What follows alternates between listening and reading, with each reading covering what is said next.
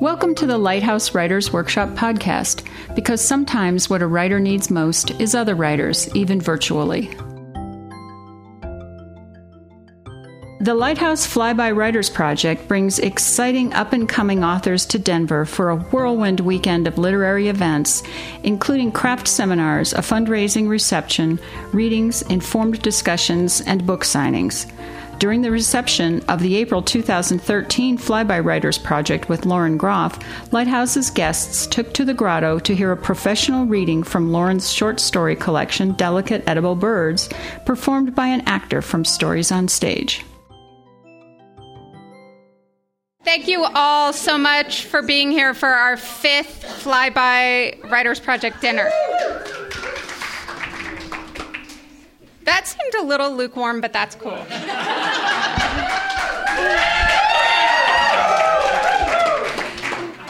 that was much better. Public shaming works. You heard it here first. Uh, anyway, this has been so much fun, and we're so thrilled to have Lauren Groff here um, tonight. And those of you who came to her workshop today can attest to the fact um, that she's not only young and beautiful and talented, she's wicked smart and um, not fair. That's just not fair. Um, so we originally came up with this idea because of Denver's geographic location as kind of the place a lot of people stop and sometimes even go to tattered cover and why don't you know a lot of these people who are writing have stuff to tell us that we desperately need to know, like what kind of pen to use and what font. was the initial idea of the Flyby Writers Project is you're flying by anyway, why not stop? and hang out in Denver and get to know some of our writers and share what you know that makes you you so that we can become you. And um, and that's been working really well. But this time, Lauren wasn't coming through town, and I'm I'm confessing this she was not coming through town. It's more like a helicopter in. I, I said, Can we have you here anyway, even though you're not coming in? And she was so gracious and said yes. We're so thrilled. Um, so thank you for making the trip. She's been up since 2.30. My time. Her time, which is 4.30 our time, so that's not that bad. um, so, um, we've already said a little bit about Lauren, and you're going to hear one of her stories, which kind of speaks for itself. Um, but I started reading her a few years ago and thought, who is this brilliant middle aged woman uh, who's had so much life experience that I don't have to feel threatened by her? And then looked her up, and I thought, oh, shoot, crap. And I said, well, she probably doesn't have kids, and she has two little children. And um, so really, she's your nightmare, but she's great. and we're going to hear one of the stories from her collection, Delicate Edible Birds. She's also written two novels, The Monsters of Templeton and Arcadia, which are both back there. Arcadia is a finalist for the LA Times Book Award. Cross fingers, send good vibes. And she finds out in a week or two about that. And um, we're going to have a presentation from Stories on Stage here tonight, which we're very excited about. And those of, have you all been to Stories on Stage? Do you know yeah. Stories on Stage? You know, they take what all of us do and they make something really cool out of it that you don't. I mean, you can read a short story on the bus if you take the bus, which is great if you do. I don't. um, but you can read a short story and have an experience, and maybe it even changes your day. But when you're in a theater, hearing a short story read by a professional who who can bring life to it that the author probably intended, um, there's something really amazing about sharing that experience with a room full of people. It's not quite theater, and it's it's not quite a reading. It's somewhere in between, and you'll you'll see that. I'm always a little bit afraid right at the beginning of a stories on stage uh, presentation. I think, oh no, am I going to be like bored or something? but it never happens. It never happens. I think it would be best if I introduce Martha Harmon Pardee, who is right behind me. She has been in the Denver Center Theater Company's Pride and Prejudice, Who did you play? Um, Mrs. Gardiner. Sorry. Oh my God, Mrs. Gardiner is my favorite. Um, she's been in Bus Stop, The Glass Menagerie, Who's Afraid of Virginia Woolf, The Mercy Seat. At Curious Theater, she's been Up Fiction, Arvada Center, um, Squall. The you can see she's been in everything, right? And she's she's amazing. Her her voice can be heard in 1,250 books, narrated books on tape. Um, she's won the Digital Platinum Award from the Braille Institute. She won the 2007 Denver Post Ovation Award for Best Actress. And that was for Who's Afraid of Virginia Woolf. And she had an Ovation nomination for Best Actress and the Mercy Seat. I could go on, but you'll see. Thank you for coming, and please welcome Martha Harmon Pardee.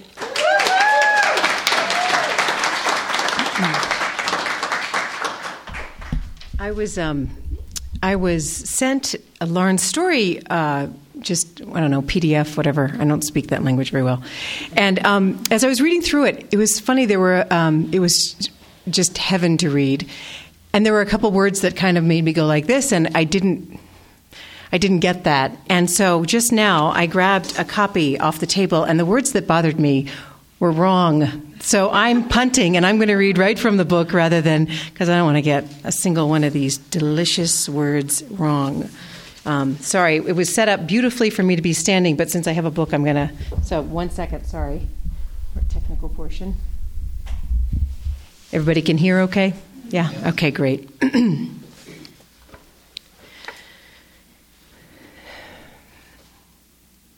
the Wife of the Dictator by Lauren Groff.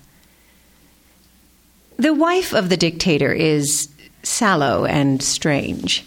She's a plump woman, uncomfortable here in the hot sun with our cocktails and croquet. She has not yet learned to perspire with grace. In one hour, her gray silk dress is dotted, then black with moisture. She speaks little, moves in a series of small fidgets, wears a corset. When she stands to excuse herself and gives us her hand, it is so soft it seems almost to not exist at all. What has been reported is true. The dictator has brought back a wife from his last visit to America. It is also true that she is not one of us. We survey the hole in the air where she had been sitting. Let it fill for a moment with the scratchy tenor of the gramophone. The children shriek at the edge of the lake with their nannies. We mix more gin into our drinks. When the dictator's black car slides from the compound, dips from sight into the city, and then later beetles up the hill toward the pink palace glistening in the sun, we at last feel free to wonder. The dictator is an enormous man with a cruel mouth. We like to watch him on his chestnut charger when his troops are doing maneuvers on the parade grounds. Wherever could he have gotten this plump sparrow of a wife? And why, when he could have picked one from the 10,000 good families of his own country? Trembling girls with downcast eyes and charming virginal figures. If he must marry an American to discharge what secret debts he holds, could he not have chosen one of our daughters or one of our friends? Some fine laughing girl who would know how to entertain us at the palace. A girl who would at least look good beside him, the dictator on horseback. The tiny monkeys chew red fruits and cast the sticky seeds down into our hair. Her family must be very rich, we say. And imagine train lines, coal mines, houses in Newport. Woozy under the sun and drink. Someone says she looks like a medium. And we imagine her in a dark room, ectoplasm spinning from her mouth, voices of the dead rising from within her to enchant the dictator into an occultish love. Or maybe we say she sat opposite him on a train. And her plainness moved the dictator to pity, his hard heart dissolving into a thousand small butterflies that flitted away with his sense. We drink, we speculate until our heads ring wild. We are ossified, we laugh, we are zazzled. At home in a pique, we put our good dresses away. They hadn't been worth wearing now, had they? The evening cools, and from the city, smells of strange cooking waft up to us. When our husbands come home from the company, from the embassy, we sit beside them as they eat their supper. Like our children who hold up for our scrutiny the strange stones they find by the lakeside, green veined, bulb shaped chunks of this country, we hold the dictator's wife up for our husband's amusement. We exaggerate her oddness, say she reminds us of our mother's generation, conservative and dark, of Queen Victoria. We turn her this way and that, and in the process, we make her an object of wonder. The dictator is only two years a dictator, a man from an obscure mountain city. There had been unrest in his country for a decade, bloodshed and bandits. From the turmoil, the dictator was spat into power, as smooth and hard as a gem. The city is still ensconced in the 19th century, with its alabaster gas lamps and carriages still more plentiful than automobiles. His grandeur suits it well. There is something in him that makes other men smaller. At the few dinners to which we were invited when he was a bachelor, we watched his tanned, scarred face, his hawk nose, the vast breadth of his shoulders. And when he put his eyes on us, we might as well have been nude. By hints and dribbles, we hear of the dictator's wife in her former life in St. Louis. To escape the humid fog, we float in the women's pool, waiting for the cocktail hour, and talk of what we've learned. She is four years older than the dictator, we now know, the widow of another man, the mother of a dead son. She was born into nothing, a provincial dull family, married a boat captain on the Mississippi. On their boy's ninth birthday, his father took him on a trip. A flash, flood, and the ship foundered and sank, drowning her husband and boy. In grief, the dictator's wife took up painting. She painted scenes of epiphany, revelation, saturated with color, details to make grown men weep. She is Catholic, like the natives, we hear, and we can't help but see her in the confessional, the grill casting shadows like lace on her skin, her thin mouth hungry for grace.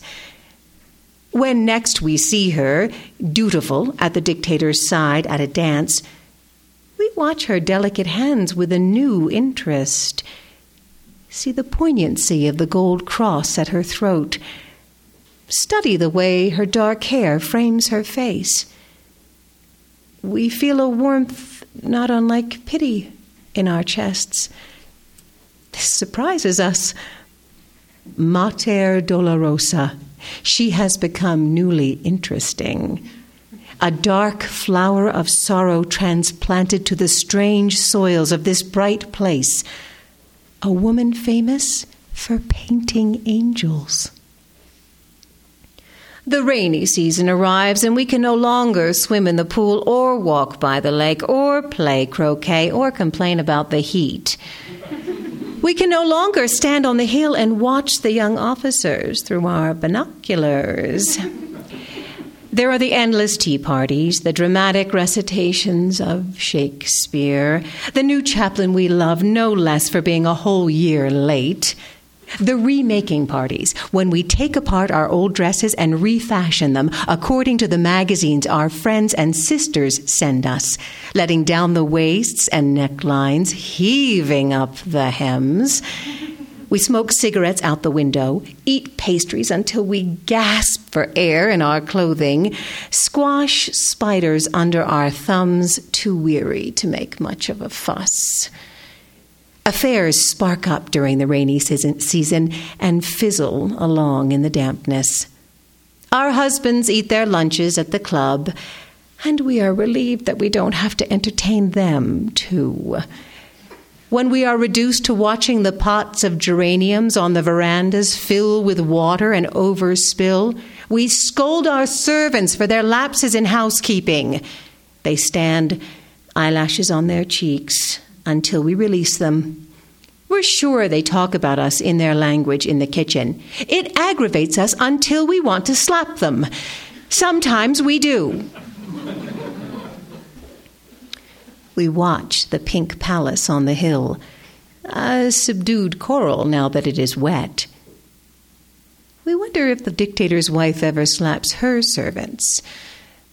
We doubt it, and we resent her for it. The rains let up at last, and we allow our children to play in the mud puddles. The dry air in our chests feels like a long sob. Some of our servant sisters work in the palace, and it is from them that we hear that the dictator's wife is now thickening around the middle. When we meet one another on a clear, cool day, we laugh behind our hands so that's what the dictator and his wife do when it rains, we giggle. Though the image of the dark, plump woman and the grunting, vast man together is surreal, it does make a certain sort of sense. We have asked our sisters and friends to send us articles about the dictator's wife and her art.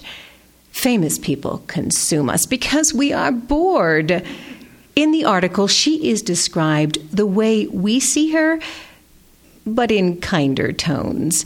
Words like pale for our sallow, unearthly for our strange.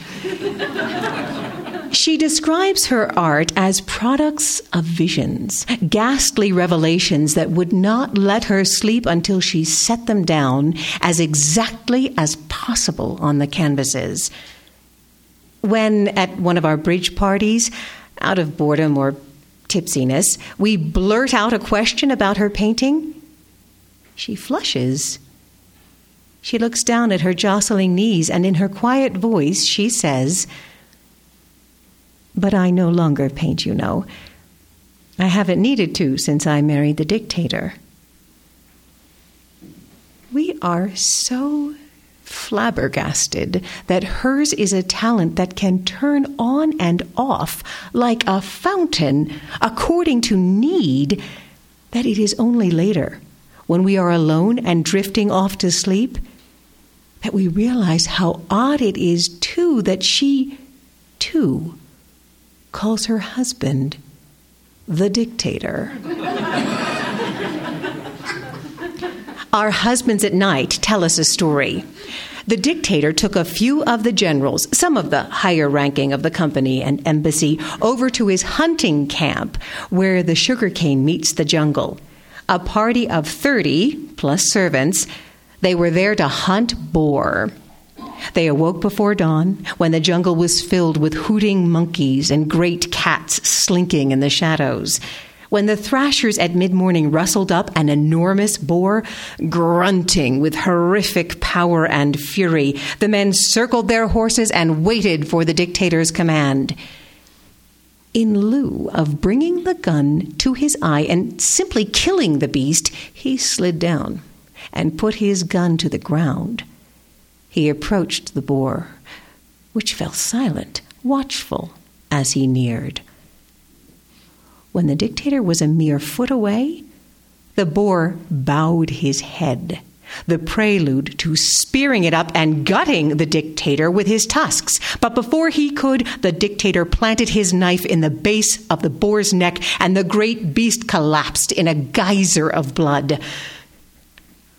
When our husbands tell us this story, we wonder what it would be like to be married to a man who could kill a beast with his hands. We look at our husbands' balding temples, their concave chests, their pale shoulders, and try not to laugh. This isn't the end of the story, our husbands protest. They prop themselves on their arms, leaning over us in their eagerness. As he drove the knife in and the boar collapsed, there was a smile on the dictator's face. It was a sweet, shy look, our husbands say. It was the kind of smile better worn by a man in love. We hear reports. There is unrest again at the country's edges. If possible, the dictator grows even more stern. Our husbands tell us not to listen to the radio, that we should not worry one whit. And because we know not to ask what they do at the company or the embassy, we take them at their word. There are few cars in this small country, and those that pick our husbands up in the morning, whether from the company or the embassy, appear to be the same. When the wife of the dictator is six months expecting, the dictator rides off with a few battalions to quell the militants. Over the city falls a new gentleness, a new quiet and in the trees land flocks of strange green birds that end their rills with metallic clicks. When the birds startle at a sound, it looks as if the trees are tossing handfuls of their own leaves into the skies. We can hear the bands in the square at the bottom of the hill. We find ourselves dancing to them as we ready ourselves for bed. We shimmy, we Charleston, we bunny hug. We imagine ourselves at great gay parties where these things come to us with ease. The night the wife of the dictator goes into labor, heat lightning branches blue across the sky, and our hair yearns staticky toward our brushes. We can't sleep. We sit on our verandas, smoking our clandestine cigarettes, and across the compound see other embers floating fireflies of disquiet. The electricity breaks around two with a thunderclap and torrential rain. We are chasing frogs from our porches in the morning when we hear the news. The dictator charged into the city on his wheezing horse in the midst of the storm and hurried into the palace. The mud, mud clotted thick and black on the carpets behind him. When he reached his wife, his face was so dirty and wet she screamed as if he were a baboon come in from the jungle. The dictator knelt. He shuddered. He held her little pale feet in his hands as if they were delicate as teacups, and he kissed them. With the last push and convulsion, the dictator's wife near dead with fatigue and fear, the tiny baby emerged at last, all skinny and blue. The dictator sat back on his heels, country style. And when the doctor at last got the baby to breathe and mewl, the dictator stood and left the room because she was only a girl. We see the dictator's wife everywhere, it seems, and nowhere. While the dictator is fighting the rebels, she pushes her babe down by the lake in her perambulator, trailed by the useless pretty nannies the de- dictator hired. She refuses a wet nurse, which is not done here, and the native ladies have turned indignant. We hear they have refused to invite her to their teas. We wonder at her solitary life now. It can't, we think, be a hardship for her. The news from the border is not good. The opposition forces, they say, are resilient and clever at blending into the countryside. The papers hold photos of the dictator, enormous and severe in his command tent in the jungle. When we see them, we are filled with a hot thrill and wish briefly that we could read the language and understand the captions. Some of our husbands are sent to the plantations, the mines, the embassy with more frequency. And when they return, they stare at their knees with a blank look. But a few days soaking in the gentleman's pool, a few nights at the club, and they are normal again. We have our charity bazaars for the victims of the dengue fever, which is gripping certain tight packed segments of the city. We have our ice cream socials. We keep busy. Our servant sisters who work in the palace relay rumors that the dictator's wife sometimes awakes shrieking in the nights. They say she wanders the white marble halls in her humble slippers, passing like a ghost through the shadows. When a servant comes upon her, she does not appear to see, and passes as if her eyes are fixed on another world. We wonder what the dictator's wife is thinking of at those times. Her dead son? Her dead husband? Those two souls lost under the thick, murmuring water of a distant river? Or if, like us, she dreams of a vaster country, one where she is not caged in the palace as we are caged in our compound. Or if she ever longs to take up brush and palette again, paint that old life away until the grief rises time and again gently back into the heavens. The dictator is shot in the foot. He returns home to the palace grey faced and grim to recuperate. He has left his generals in charge in the jungle. The little girl is walking now, an unfortunate small replica of her mother and in public she shrieks into her mother's skirts and hides her face from our children, who would not hurt her. The dictator's wife is wearing new colors greens and purples and indigos, and on her head she now wears hats with chin length veils. When we search out her eyes, we believe we see bruises around them and from that moment on, we don't search them out anymore. Later, we wonder if they are not bruises, if she is simply exhausted from all of the sleep she has been missing. When they are together in public, the dictator rarely turns his eyes from his wife. We almost never hear her subdued voice now. A brief respite a cruise ship needing repair docks at the marina, and there descends into the town a pair of celebrated lovebirds weeks into their honeymoon. They are known to everyone who knows anything about the theater. Our magazines are months behind. Only recently have we gotten news about this romance. The actress is golden as a songbird with a sharp little face the actor is a small man with a barrel chest. When we hear they are in port, we leave the pool in a hurry, still smelling of the oil we spread on our skin, and try not to run to the bazaar where they are buying armfuls of textiles and tin sculptures. When we arrive, however, so does a car for a luncheon arranged with the dictator's wife. We can hardly see the actors before they are whisked away. Morose, we buy drinks at a bar that we believe has only ever known men, and sit at the tables abandoned by the chess players when they saw us coming. We move the pawns about, dreaming of what we would do with this country if we were the dictator's wife, flicking the bishops and kings with our fingers. In an hour, the car hums down the hill again. When the actors climb, laughing from the car, after them climbs the dictator's wife, like their single dark shadow. She is smiling, we see. She follows them to the gangplank, and they give her elaborate kisses on the cheek when they part. The boat's lines are thrown, the boat edges away from the dock, and when it is heading firmly towards sea again, we watch the small form of the dictator's wife as she stares after it.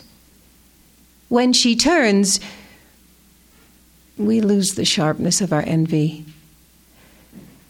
Always pale, she is deathly white.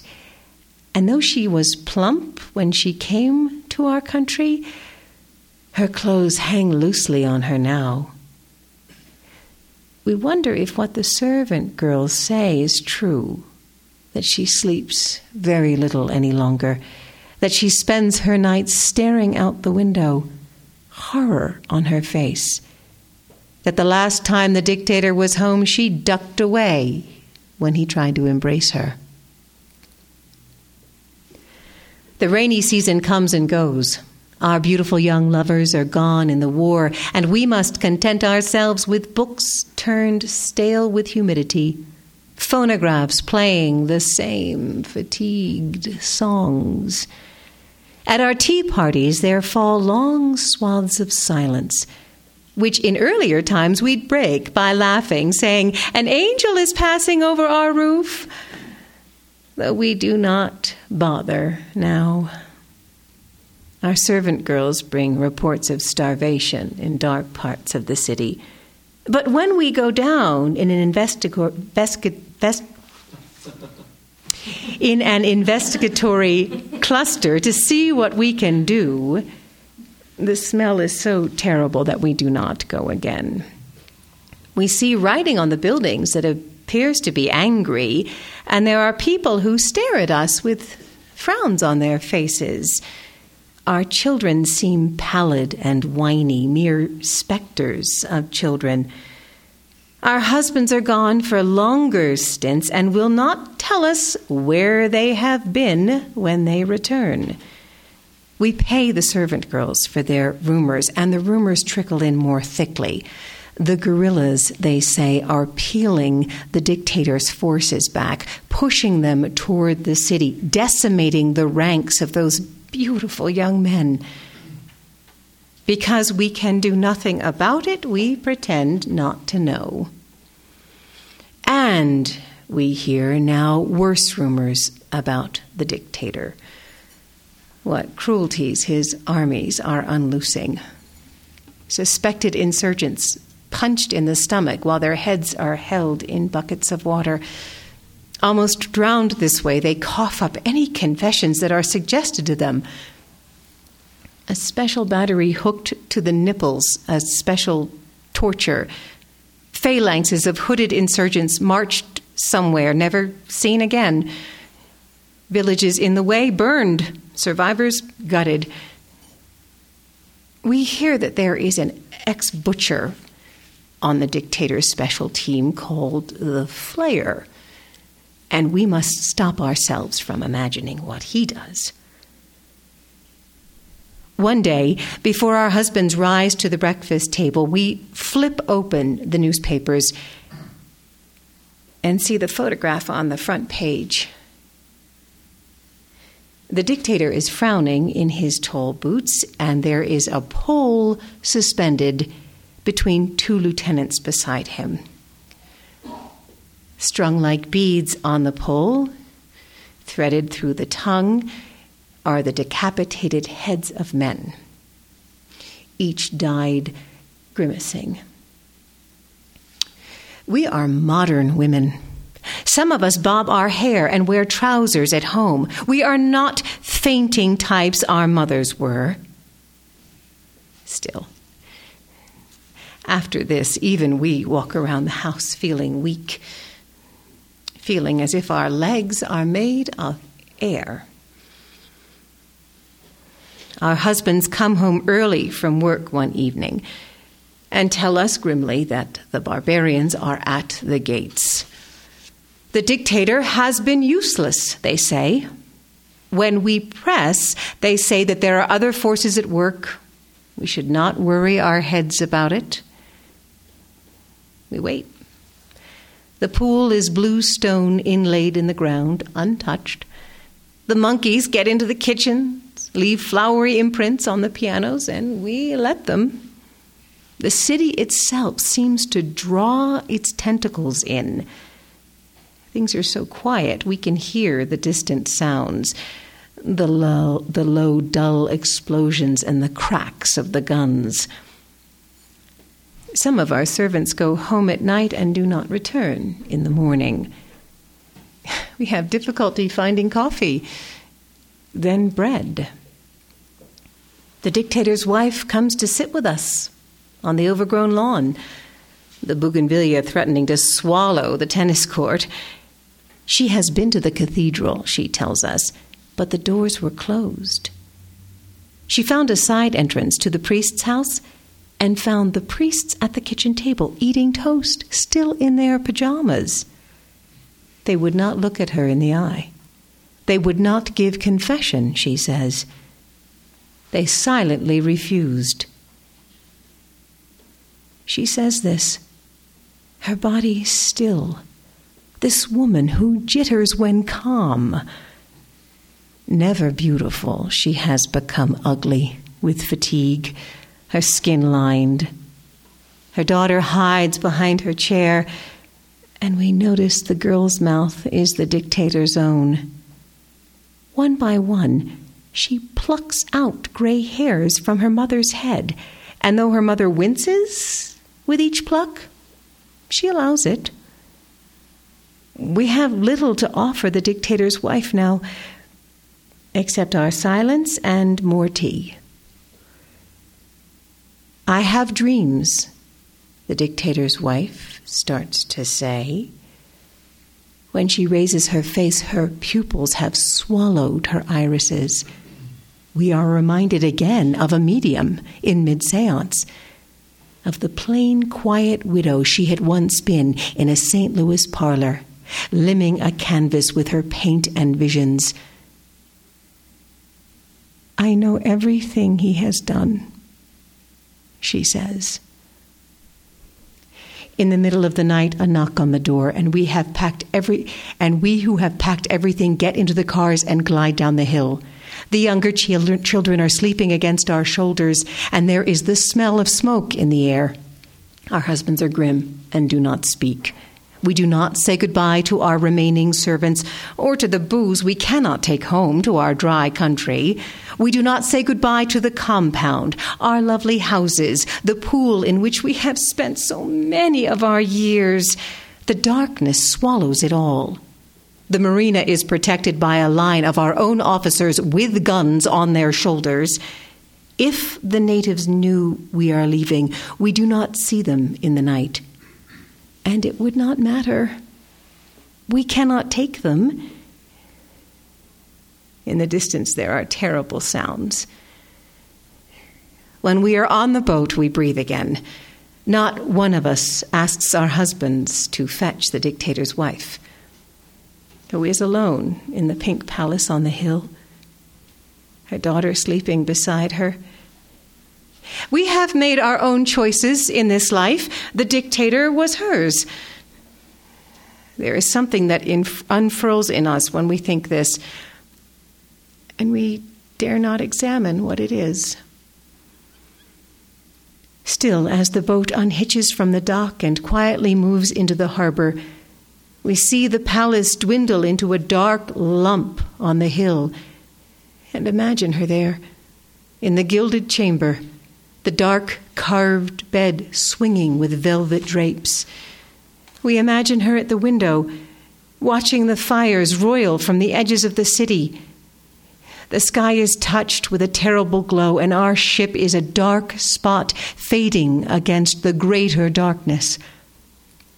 Then, in the moment between the thump of one heartbeat and its sweet sliding after, we at last see what is before her eyes we see great flights of angels in flapping robes descending upon the city, their faces terrible with bloodlust and fury.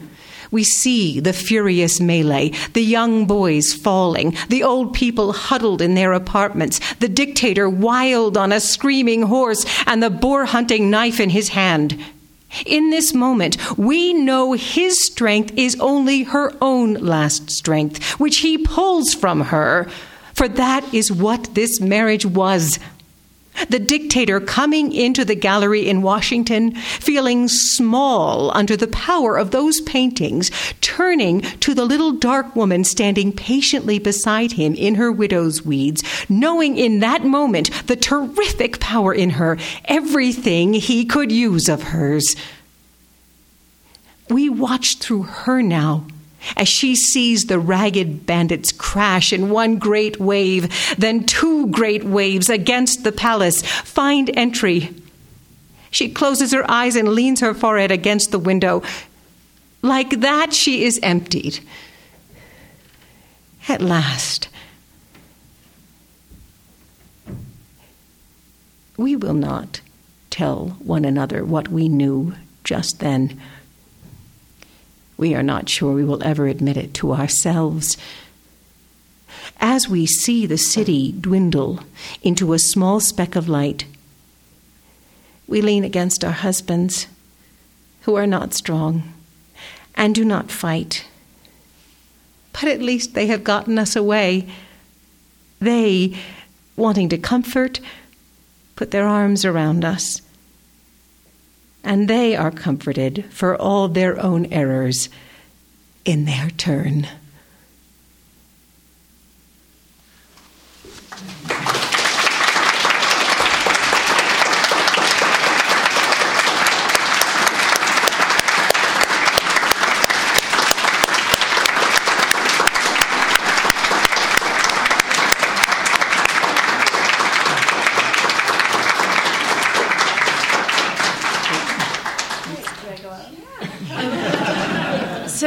think I'm going to take Martha with me everywhere I go from now on because okay, I, I just yes, she's ridiculously awesome.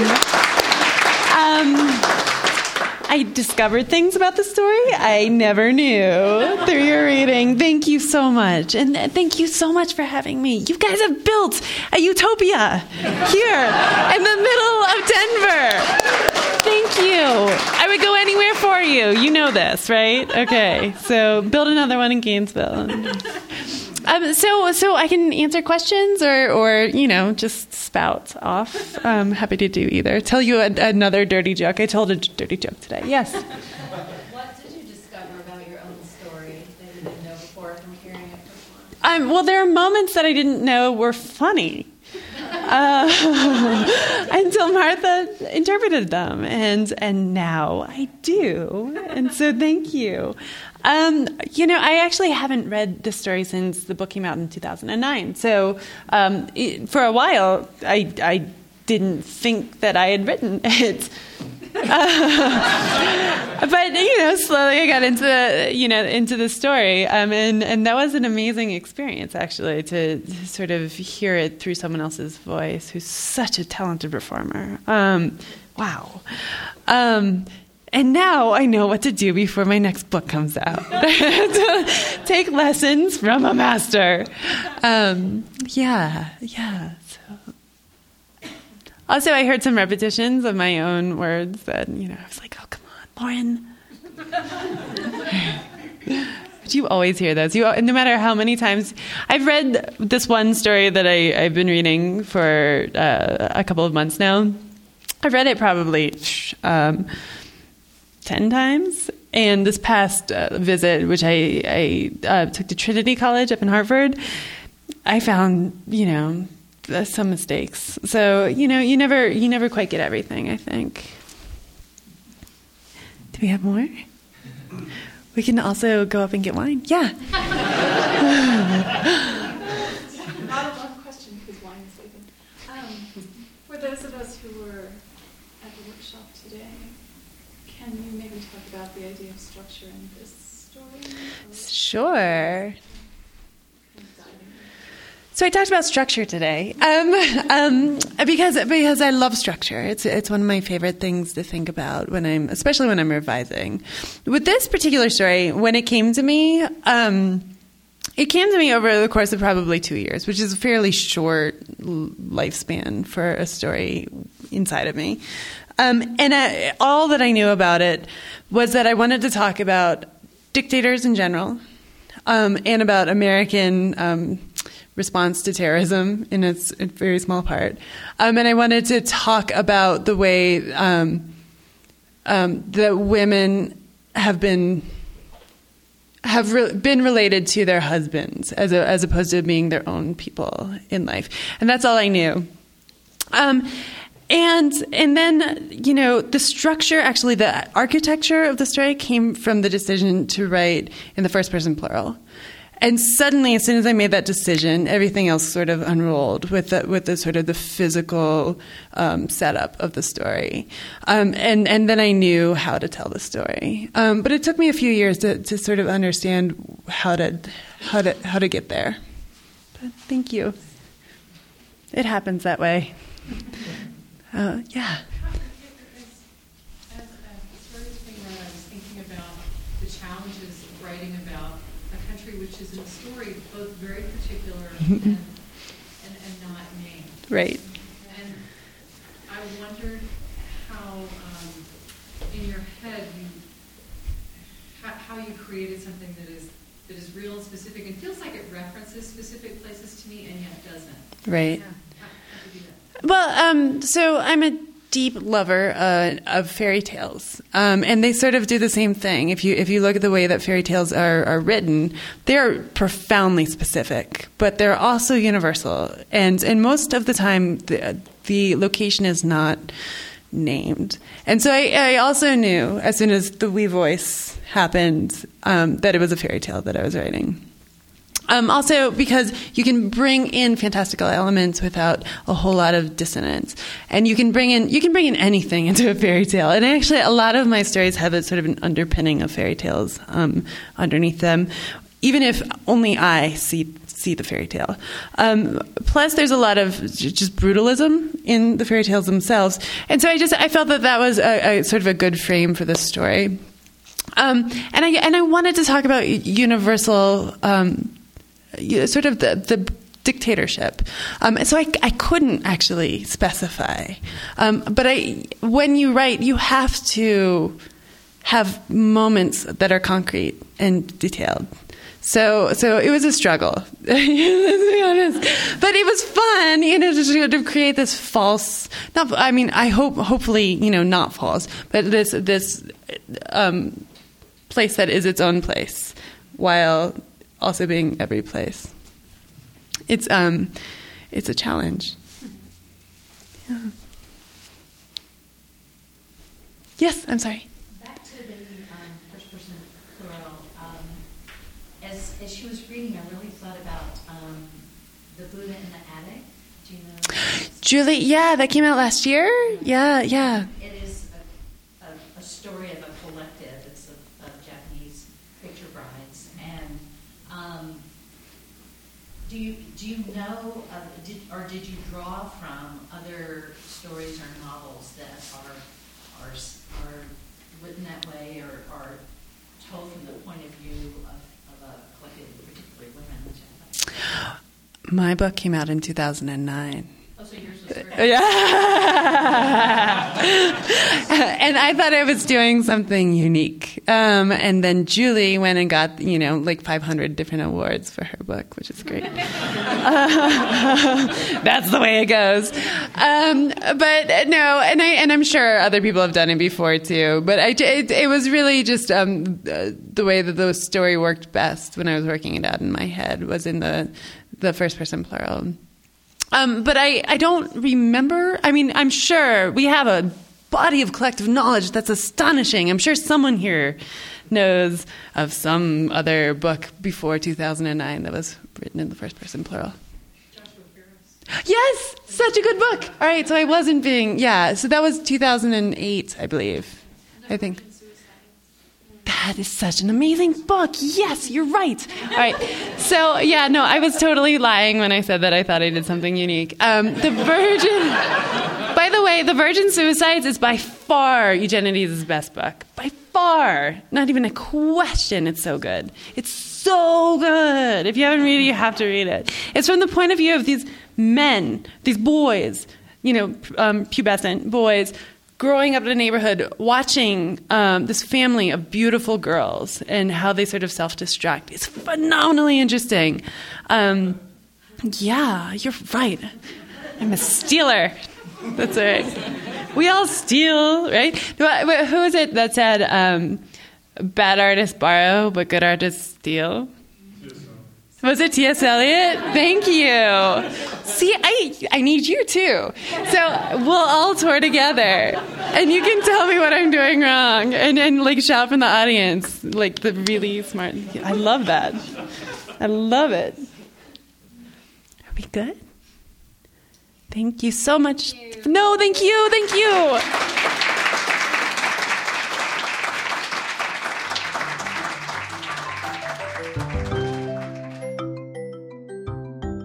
Lighthouse would like to thank the following generous donors that make events like this possible the Scientific, Cultural, and Facilities District, the National Endowment for the Arts and Artworks, Colorado Creative Industries, Denver Arts and Venues, and many others.